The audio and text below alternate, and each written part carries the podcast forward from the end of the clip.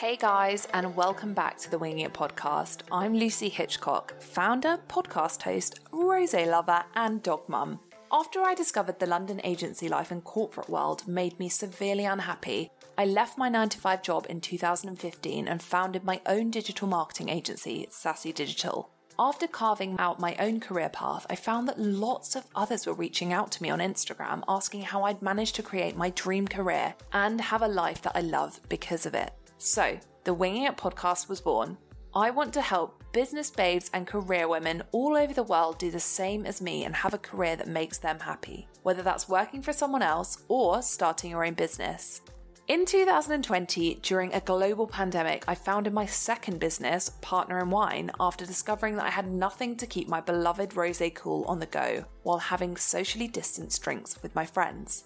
I created the Partner in Wine, an insulated bottle shaped like a wine bottle that holds a full bottle of wine, keeps it cool for up to 24 hours in the summer and warm for up to 12 hours in the winter. You're listening to Series 4, this series, I'm going through each and every step that I took that has made Partner in Wine the success that it is today. Just six months after launch, not only have we had a sellout Christmas, we've now moved into a fulfillment centre to keep up with demand. We've been featured in several publications such as Good Housekeeping magazine, The Sun, and The Mirror. We've collaborated with my all time favourite rose brand, Mirabeau, and we have had some really, really exciting developments, which I will share with you throughout 2021. So, in this series, let's learn how to successfully bring a product to market. This series is for everyone. Whether you're thinking about launching, you've already got a product out there and you want to emulate their success, or you're just interested to see what it takes to bring an idea to life. Now, let's get into today's episode.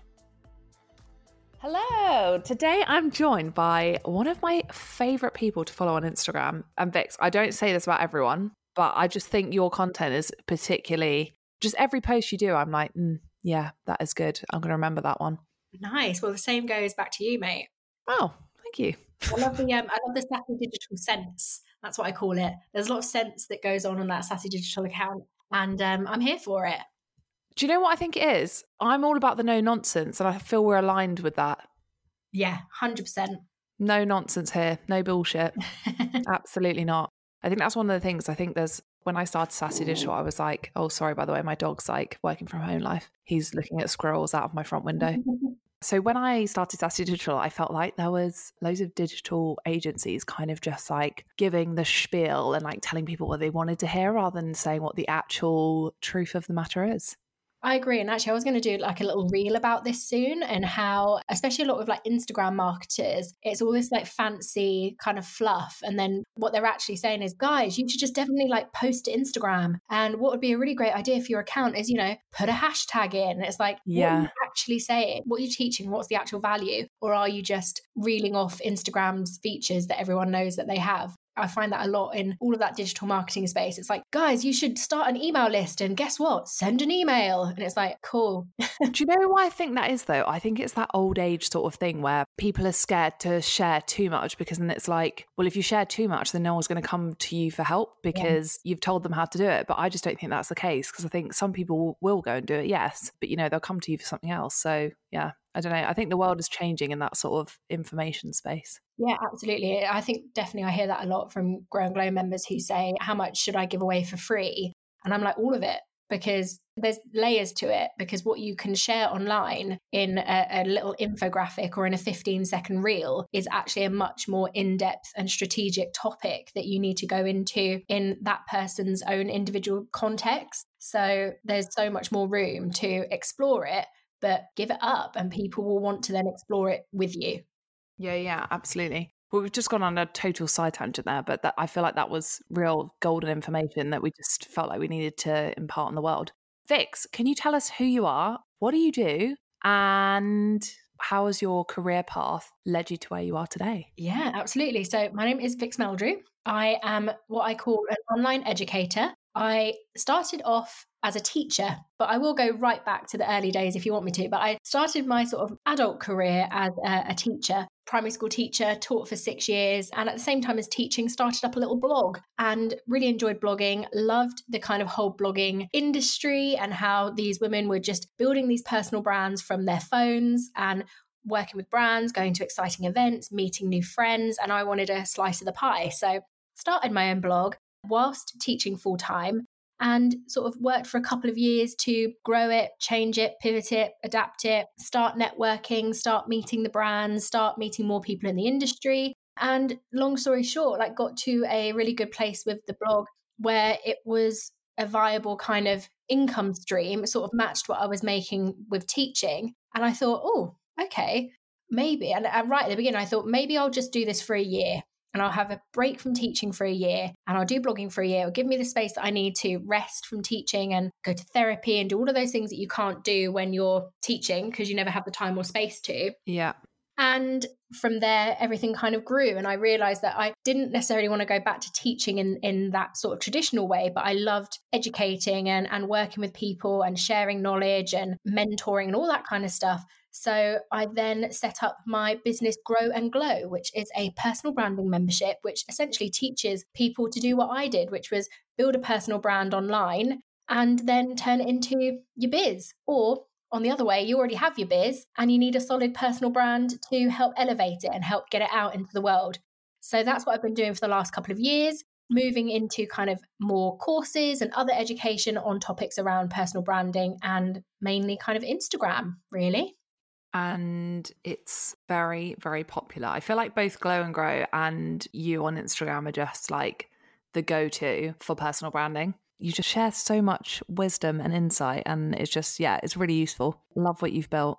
Yeah, it's just good fun. And it I get to talk about something that I'm really passionate about, and I get to meet people in this community, either fellow business owners such as yourself or members of the community who all have these ideas and creativity, and you're action takers, and you want to take over the world in your own individual way. But it's all with the view of building a life for yourself that is just sweet and you get to have fun and you get to work at home with your dog and you get to do all those brilliant yeah. things like the benefits of having your own business but you just need a little hand holding along the way sometimes with showing up online and, and putting yourself out there. So that's what I like doing. Yes. Do you know what? I did not know that you were a teacher.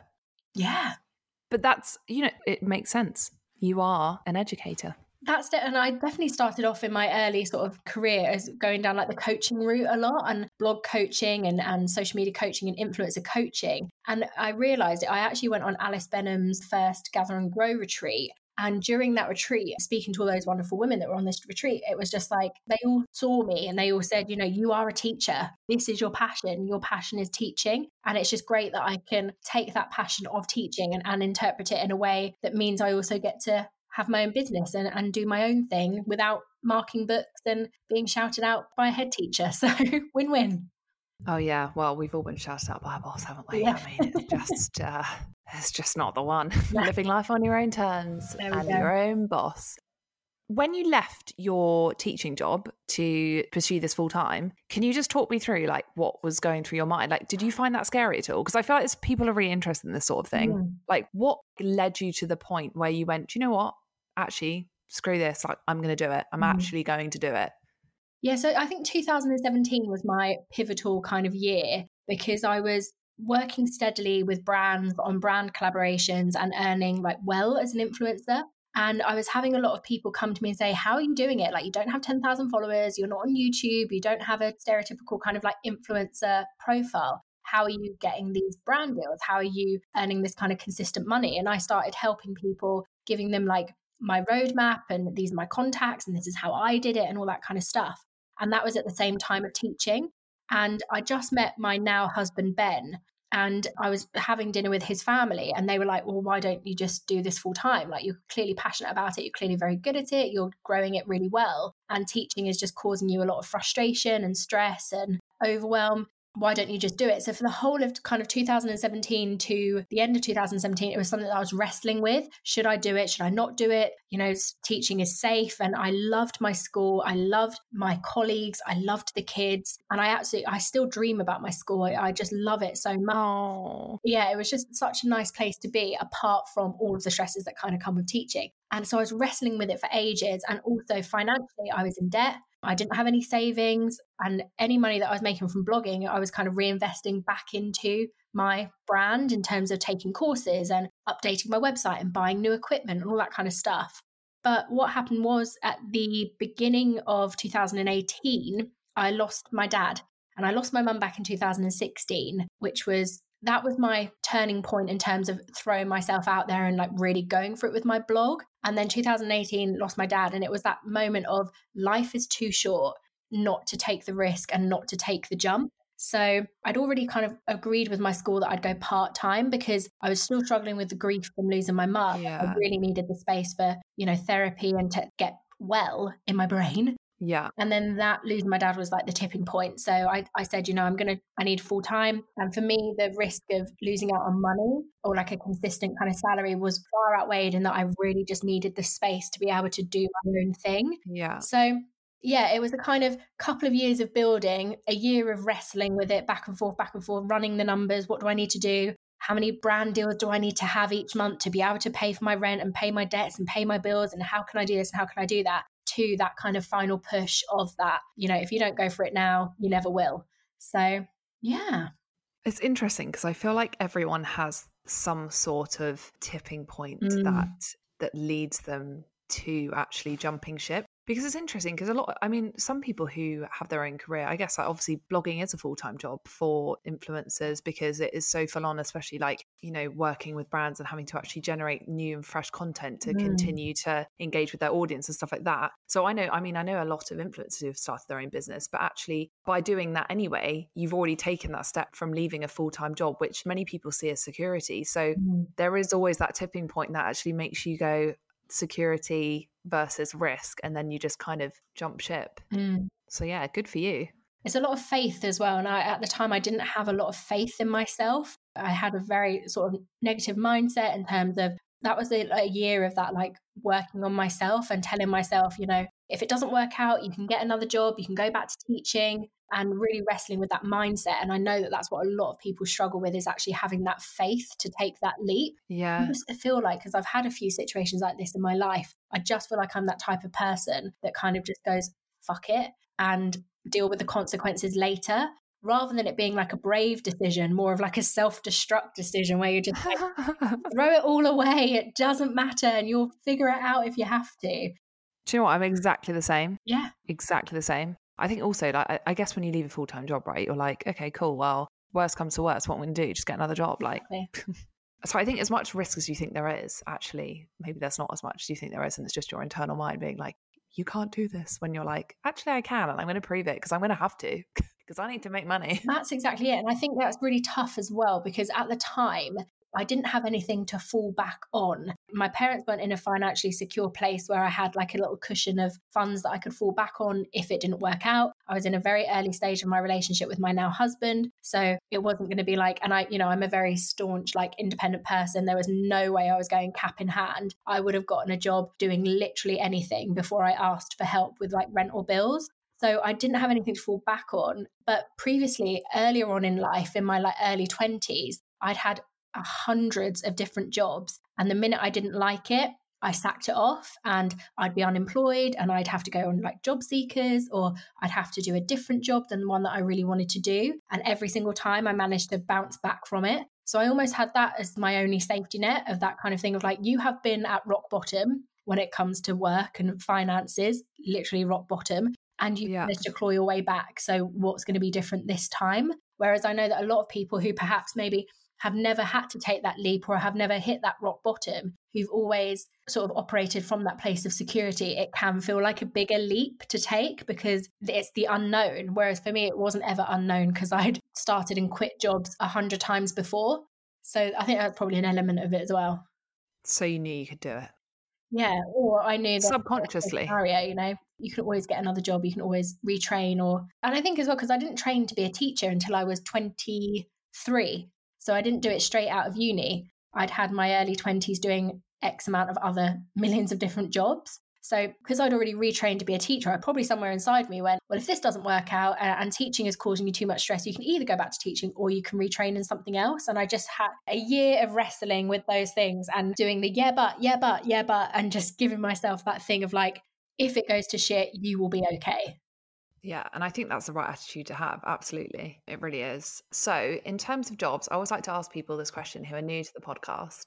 What is it doesn't when i say worst job I, am talking more about like what do you consider to be the funniest job that you've ever had or like you know mm-hmm. the the real something that i mean so for example someone that i previously had on the podcast said they used to dress up as a Knorr stockpot and hand out leaflets Brilliant. at the train station so i mean i'm talking about like one of these jobs like mm-hmm. can you what's your first kind of job that was like similar to that or first job? Yeah, my very, very first job was when I was 14 and I worked in a bakery for £2.50 an hour during the week and one day of a weekend. So that was my very first job. And then I've done lots of different things. But my probably one of my most interesting jobs is that I used to work in film. So I used to be a film runner or production wow. and intern. So I've worked on a couple of films, met a couple of famous people through working in film. So that they were probably my best stories because of who I met and things that sort of went on. I worked at Thorpe Park on their like ride photos. Okay, that is a great job. Yeah. That's that's what I was looking for. That's gold yeah. dust right there. but quit after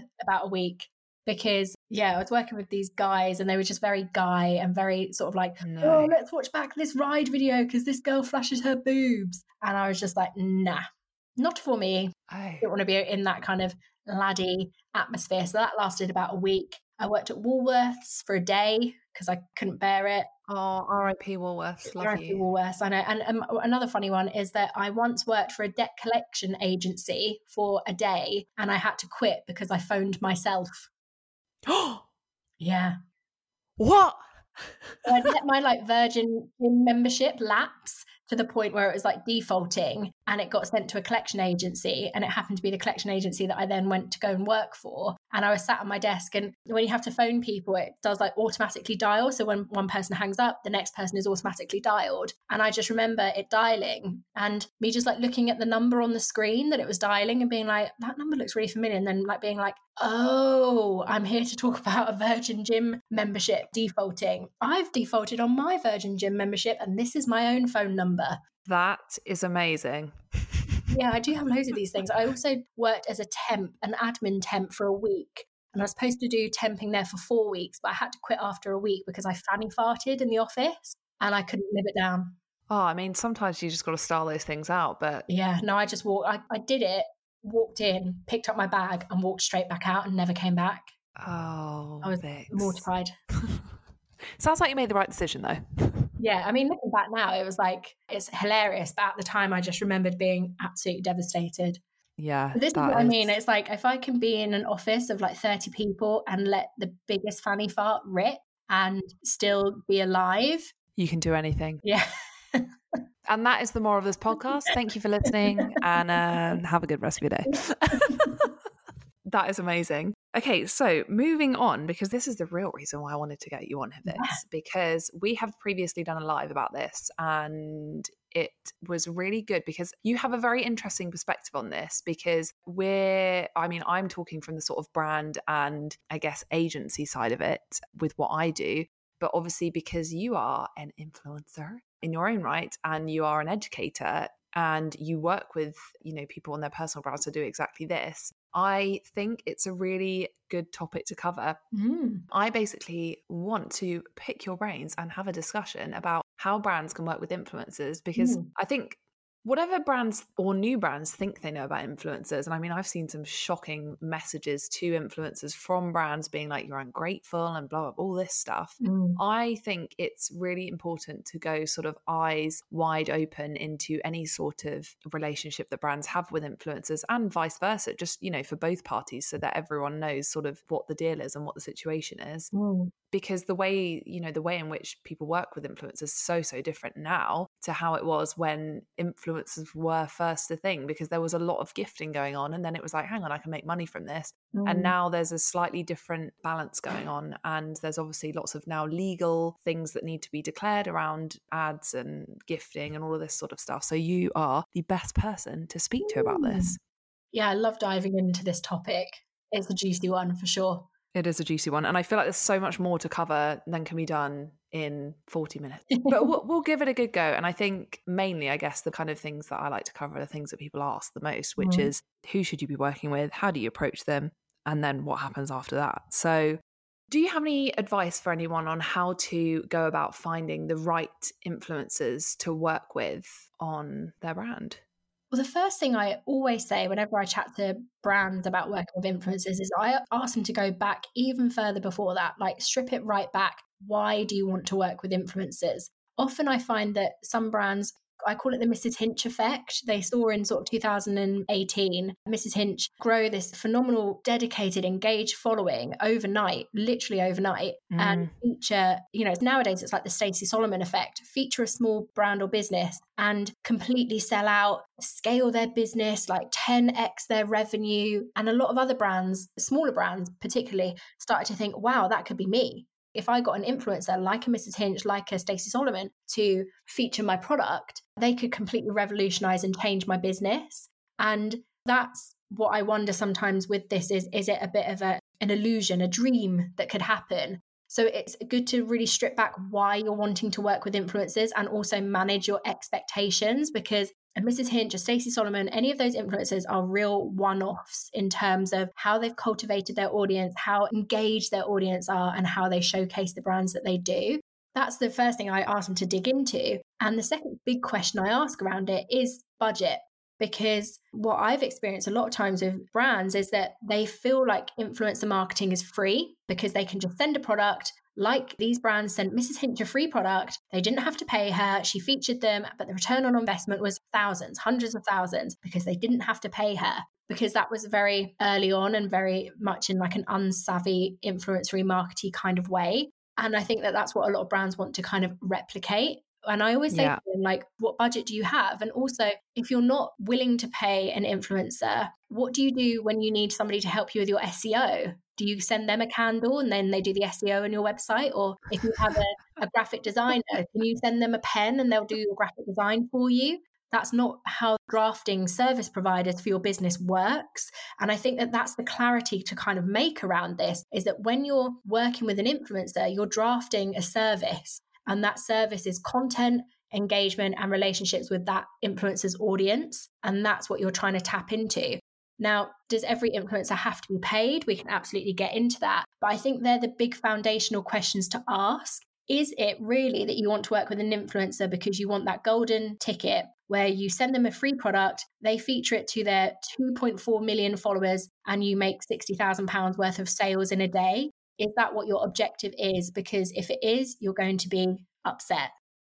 Yeah, I agree. It's an interesting one actually because I mean for Partner in Wine, just because during the series I quite like to refer back to it because obviously now I've launched a product, I have a totally different point of view to cover. But I think with Partner in Wine, I mean I know personally a lot of influencers, so obviously it's easier for me to get in touch with people because I work with these people sort of day to day and mm. all of this stuff but i i mean the main thing for me is not the actual return on investment in the mm-hmm. sales and stuff like that it's when you first start a brand i really feel like working with influencers helps you with brand awareness mm. and that i think sometimes we have to put the sales to the back of our mind because yes we want to make money but how do we make money in the long run not just out to make a quick buck yeah 100% and that's the key thing to identify with your influencer marketing activity is what is your objective because if it's directly sales then that's not necessarily what influencer marketing is all about. It is exactly like you said it's brand awareness it's growing you know a brand's following which comes under brand awareness. And that is something that can't necessarily be measured because like you said somebody who follows an influencer could find out about a brand through that influencer and then needs to follow that brand for a week a month, a year before they buy. So it's really hard to see how much of that was effective with an influencer and how much that influencer actually influenced that sale, as it were. Yeah. That's something definitely to bear in mind uh, with. And I think that's where a lot of times small businesses and brands do get disappointed when they don't hit the Mrs. Hinch golden ticket because there's no way of tracking whether the influencer that they did choose to work with actually helped them somewhere later down the line. Do you know what actually is quite interesting? Is so if you look at your website analytics, for example, and I was looking at this earlier today, which is why I say it. So an influencer posted, I think it was on Friday night last week, posted a picture of something that I'd gifted them from Partner in Wine. And we had a few sales that night, and then we had a few the next day and then a few the next day, and then one today. And I looked at the one today and it said the first visit to your website was on Friday night at X time. They've returned to your store seven times since. Mm. And after five days or however many days it was, they've now converted. So I think you have to take it with a pinch of salt. And I think mm. people expect that obviously this Mrs. Hinch effect, someone's going to post it and then instantly you're going to sell out. And it's just not not going to happen. And there's many, many reasons why that could be. But yeah, I think it's one of those things that I think when you first dip your toes in the water, I think it's good to sort of actually understand the spending habits of people when you do work with influencers and what happens after that and how you can try to track it back to one particular person, I suppose. Yeah, exactly. And the other thing as well is that you don't know necessarily where that person was in their journey to decision to buy because sometimes the influencer can be the trigger to buy because they might have been following your brand for 6 months, you know, liking your Instagram pictures but never actually pressing buy. But then their favorite influencer suddenly is showcasing your product, that could be the trigger. But again, it's quite conceptual to be able to track when that trigger happened. It is good if you can set up your Google Analytics and your tracking codes and things like that on your website because that does give you a better idea of, you know, you can attribute, oh, okay, well, this influencer posted at 8 p.m. and at 8:01 p.m. we had 200 hits, where normally at 8 p.m. we have 20 hits. Like you can start kind of saying it from there, but even there, it's never like an exact, exact science. Yeah. And again, it might be that the influencer triggers the follow to the brand, but the sale doesn't come until you know six months of nurturing through content email and other touch points from the brand itself. Yeah. Yeah exactly. It's i mean it's a really interesting one. I think that kind of goes for any sort of marketing mm. channel that you do. And i think a great thing to actually compare influencer marketing to well not compare but actually properly kind of go this and that is physical PR because I'm working with a PR agency at the moment. I think that's very similar in terms of the way that you actually can't track where those sales come from because if you're in a magazine, there is no way that you're going to know if someone's visited your website from Google just from reading that magazine. Yeah. So again, longer time to convert, and also obviously it so depends what your product is and who you choose to work with and, and send your send your products to. Mm. So I guess with that in mind, I mean, one of the things that I would say when choosing influencers is that there's a lot of spreadsheet work that goes on over here at Partner in Wine slash Sassy HQ. You have lots of different spreadsheets on the go about different people who would fit sort of different brands. Not that we work with it with clients, but I just personally find it quite interesting, mm. especially when you're starting out. It's when you're going down the route between gifting versus paid posts, which I'd like to move on to in a second. I think it's really interesting to actually look at influencers from a point of, okay, how many brands they actually work with? Would my product fit in with their content and what they're posting? And then obviously you know making a note of how many followers someone has because if you do want to work with an influencer on a paid basis obviously the more followers and the more engagement can account for a higher fee and stuff like that so i mean I think it does take a lot of research, and there's not really a sort of, I don't think there's any sort of templates you can go and buy that will tell you like which influencers to work with and stuff like that. It's mm. very much a sort of intuitive thing. And I also think that in terms of working with influencers, I think sometimes people think that they're actually working with a business mm-hmm. rather than an influencer. So when you're approaching people, not to think of it as like a, obviously you're thinking of it as a business transaction, but I guess also there is a person behind that brand. And yeah. so to very much be personable when you do it is quite important. So anyway, that was not related at all. I just I just felt like I had to say that. So gifting versus paid. What are your thoughts?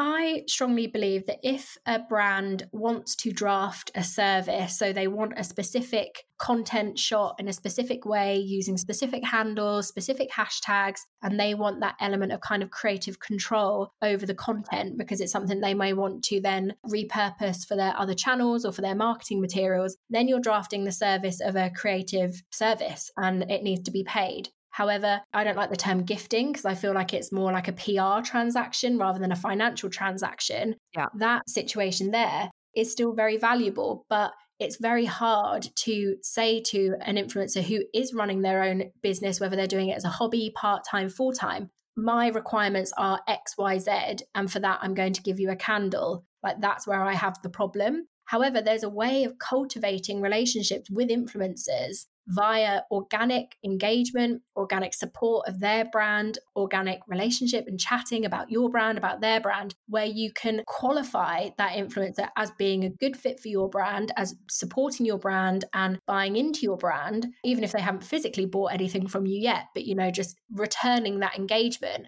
that will almost guarantee that they will share about you and they will post about you, but it will be in a way that they want to and in a way that's organic to them and organic to their audience. And that's where it gets murky because I feel like when you're directing content, it's the same as you're drafting, like I said, an email marketer or a PR person or a graphic designer. You can't draft a service of someone and only offer a product in return.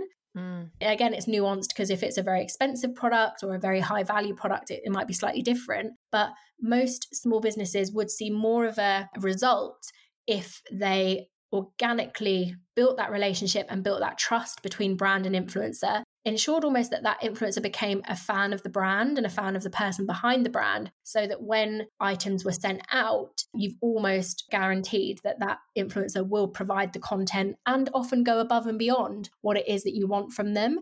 But the second you know because influencers are getting more savvy second you say i want all of these requirements for a pen is where the influencer goes, Well, actually, I'm going to send you my rate card, and actually, I deserve to be paid for my work.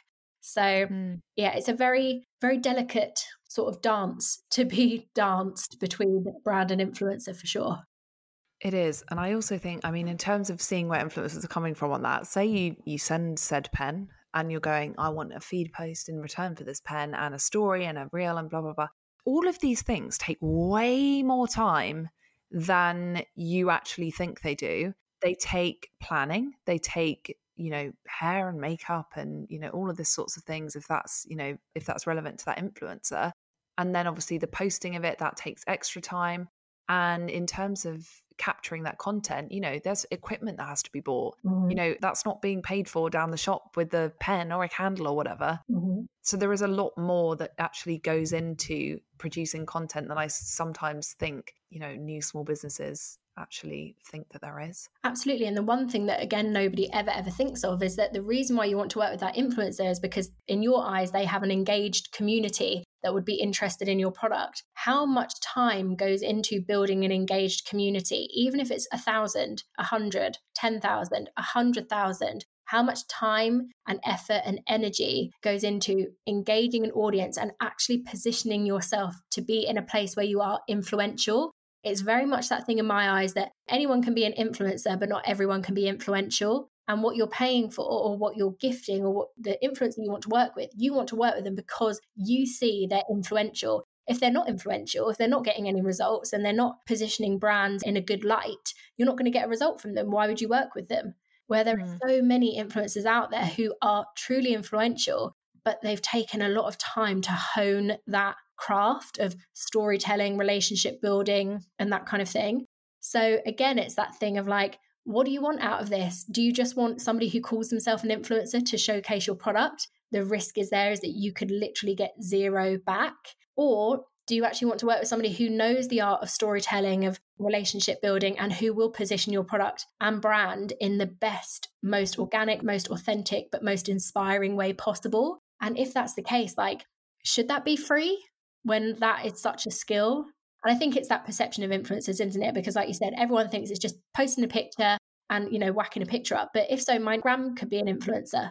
you know, Tony down the road could be an influencer if it's just taking a photo and posting it up. But the fact. Well, I think it might be because it might be the first pony in the world that's done it. Yeah.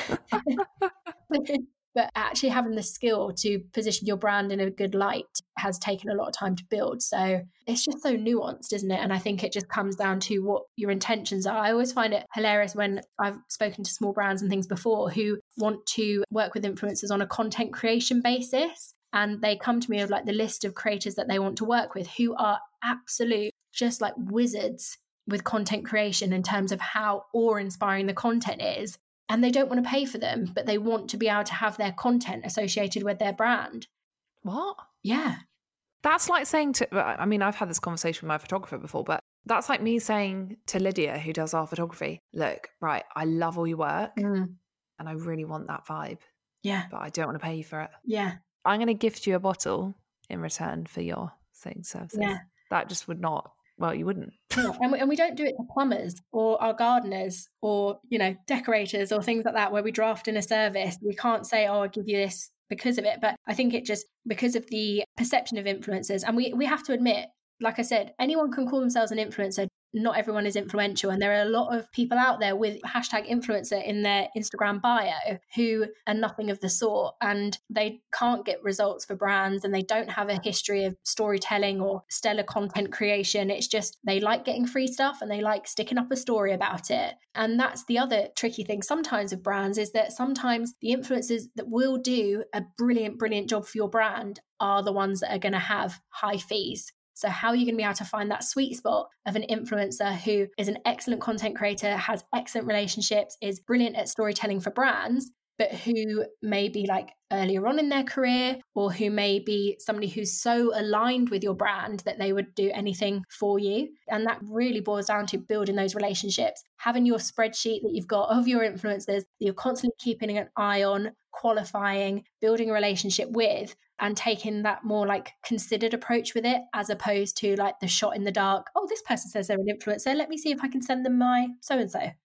Yeah, totally agree with what you're saying in the way of, you know, anyone can be an influencer, but not everyone has influence, right? Mm. Because I think a particular example with when I was starting Partner in Wine is I didn't start by doing influencer marketing. Mm. What I did was I was building up the audience. And then when I was doing that, I noticed that a lot of my friends were reposting it to their stories, and then I would get followers from that. And, you mm-hmm. know, then in terms of when we actually launched the products, people who were buying them, because they've been following it on social media, they were all posting it to their stories and posting, you know, it came in the post and this and that and the other. And so actually, it's funny because in the same way that you see your, your mate wearing a top and you'd be like, oh, where'd you get that from? Mm-hmm. That is influencing. And if you find someone that has, you know, the right style, well, just as an example, someone who's got the right style and you all follow that person on Instagram for the right style and they could be a friend of yours mm-hmm. and you know they might not have thousands of followers mm-hmm. but you're following because you know that they've got a good party dress sense and you mm-hmm. want to get inspiration from them that person has influence yeah so sometimes you may not if you don't have the budget for it, you may not be starting off by paying influencers who have thousands of followers, mm-hmm. but actually finding people that have the right sort of fit for your brand that are actually just starting out in their journey as an influencer or content creator or whatever it is that they might be trying to do with their social media and maybe running down that sort of route as well. Yeah, massively. And I think that's it. And I loved when you launched Partner in Wine because I, I thought the launch was just so adept at getting people interested. And the reposts that you're doing of people saying, I've bought, I've bought, I've bought, they weren't influencers. They were friends of friends of friends who then got their friends to buy.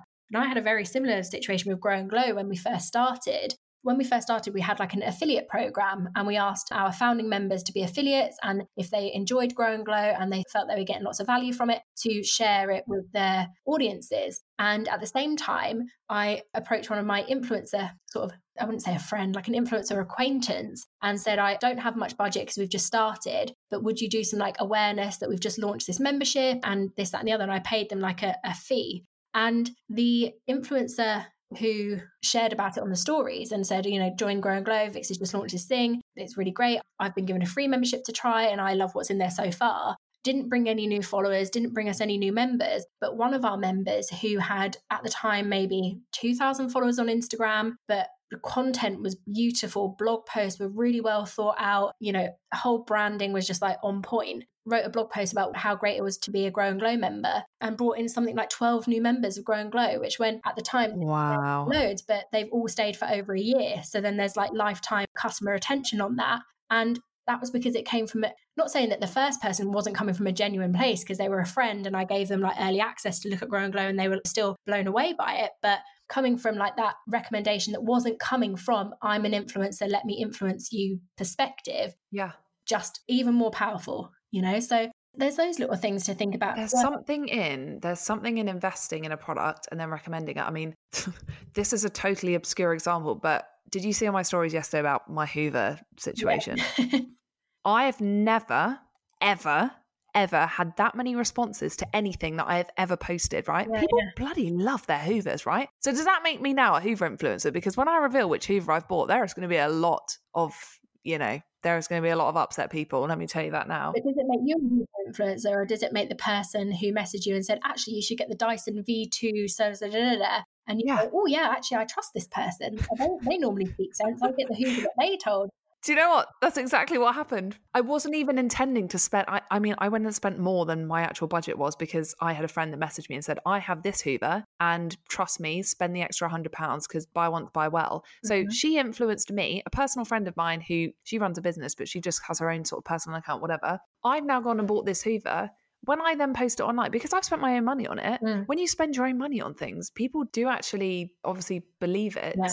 and go with your recommendation a lot more. So it's, it is an interesting one, customer influence, because it's definitely a thing.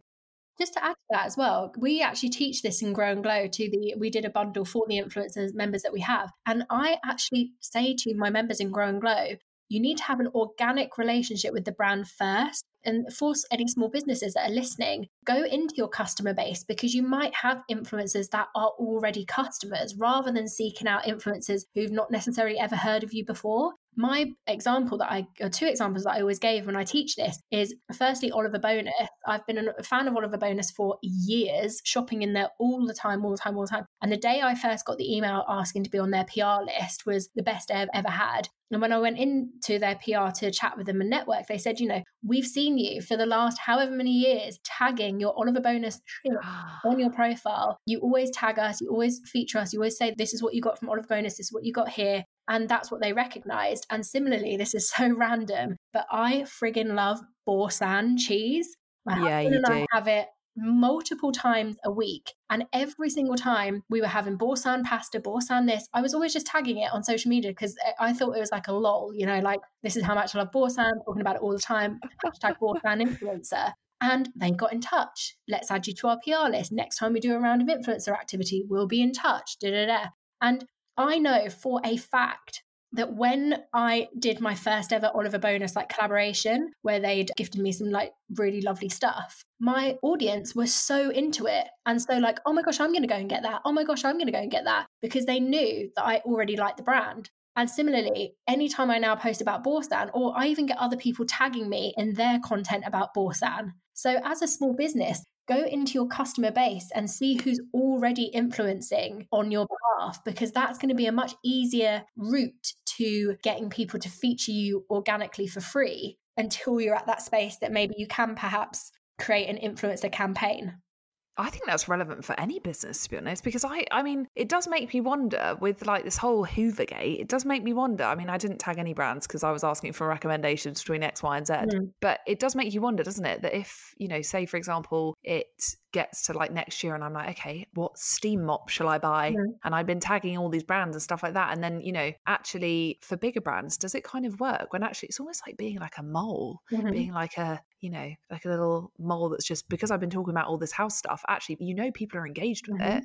And these are just all normal people. Mm-hmm. And I mean, I I count myself as a normal person. I don't make any content that's any, you know, I'm not a content creator. I wouldn't consider at all. Mm. So I think it's relevant to any business. It's, it's really interesting. I think as well, what we need to go back to is how influencing even got started. And that is literally how it got started. And I think mm. a cyclical thing where it started where normal, in air quotes, people were talking about their favorite things. Brands started to go, oh, this person has mentioned this thing X amount of times, and we've noticed an uplift in sales every time this person has spoken about it. Maybe next time, as a thank you, we could send you some of it, or we could actually pay you to talk about it even more because we see that return on investment. And then in that cycle, then people clock on and they get savvy, and marketers get savvy, and influencers get savvy. And they go, Well, I know when I've spoken about this brand, I've given this return, or I've done this and I've done that. And brands yeah. go, Well, we know when we've worked with this person, we've worked this person. This is the result that we get. So it goes in that cyclical thing. But the problem there is that from an audience perspective, now they don't trust influencers because everyone is so savvy that it's like, well, you either got that for free or you were paid to speak about it. And because now everyone is so savvy, there was a report released in 2018, I think by like HubSpot or something like that. That uh, no, it's actually a government report into online advertising, and they asked the general public how, like on a scale, how much they trusted influencers, and the result was two percent of people trusted influencers. Wow. So now we're almost coming out of that cycle again, where people don't trust influencers.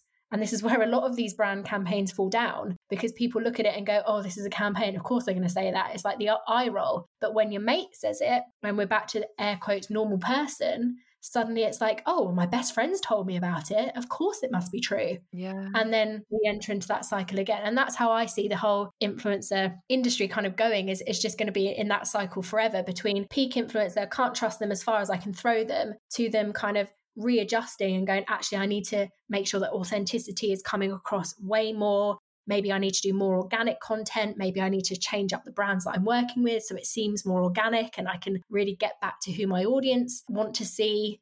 And then it gets savvy again and we just keep going in that cycle. But yeah, absolutely. Absolutely. Yeah, it is an odd one. And I think also you know when a friend recommends something to you i mean a lot of the time i'll be like you know i mean just to use a totally random example you're looking for a carpenter say for example mm. and a friend goes oh I, I know of a good carpenter i haven't personally used them but i know so and so that's used them mm. so it's kind of i guess with influencer marketing it can be like that you know you might go oh, i've got really bad skin at the moment i'm not mm. quite sure what to do because the weather's changed it's very dry and your friend might go, oh, I saw so and so the other day. I can't remember who it was now, but mm. they were using X, Y, and Z. And that could have come from an influencer. Mm-hmm. And it mm-hmm. kind of just flows down the kind of recommendation list, I guess. So, yeah, yeah it's a difficult one think it depends. I think if you find influencers that you find are authentic and you like the way that they deliver ads and stuff like that, and mm. I think that's a good thing to yeah. to look into. And there are definitely them out there, and sometimes they may be the less obvious ones. But thinking about what's most important for your brand, is it the most important thing the engagement with their audience? Then look for uh, influencers who have high engagement in terms of the conversations, not in like metrics, but the conversations that they have in their comments. Are they actually having conversations with their audience about things, or do they post and ghost kind of thing? If it's that you want high quality of content because then you can repurpose it and it means that you don't have to hire a branding photographer or this, that, and the other or content creator. You can just use sort of this like user generated content and set that as your objective, you know, but really dig into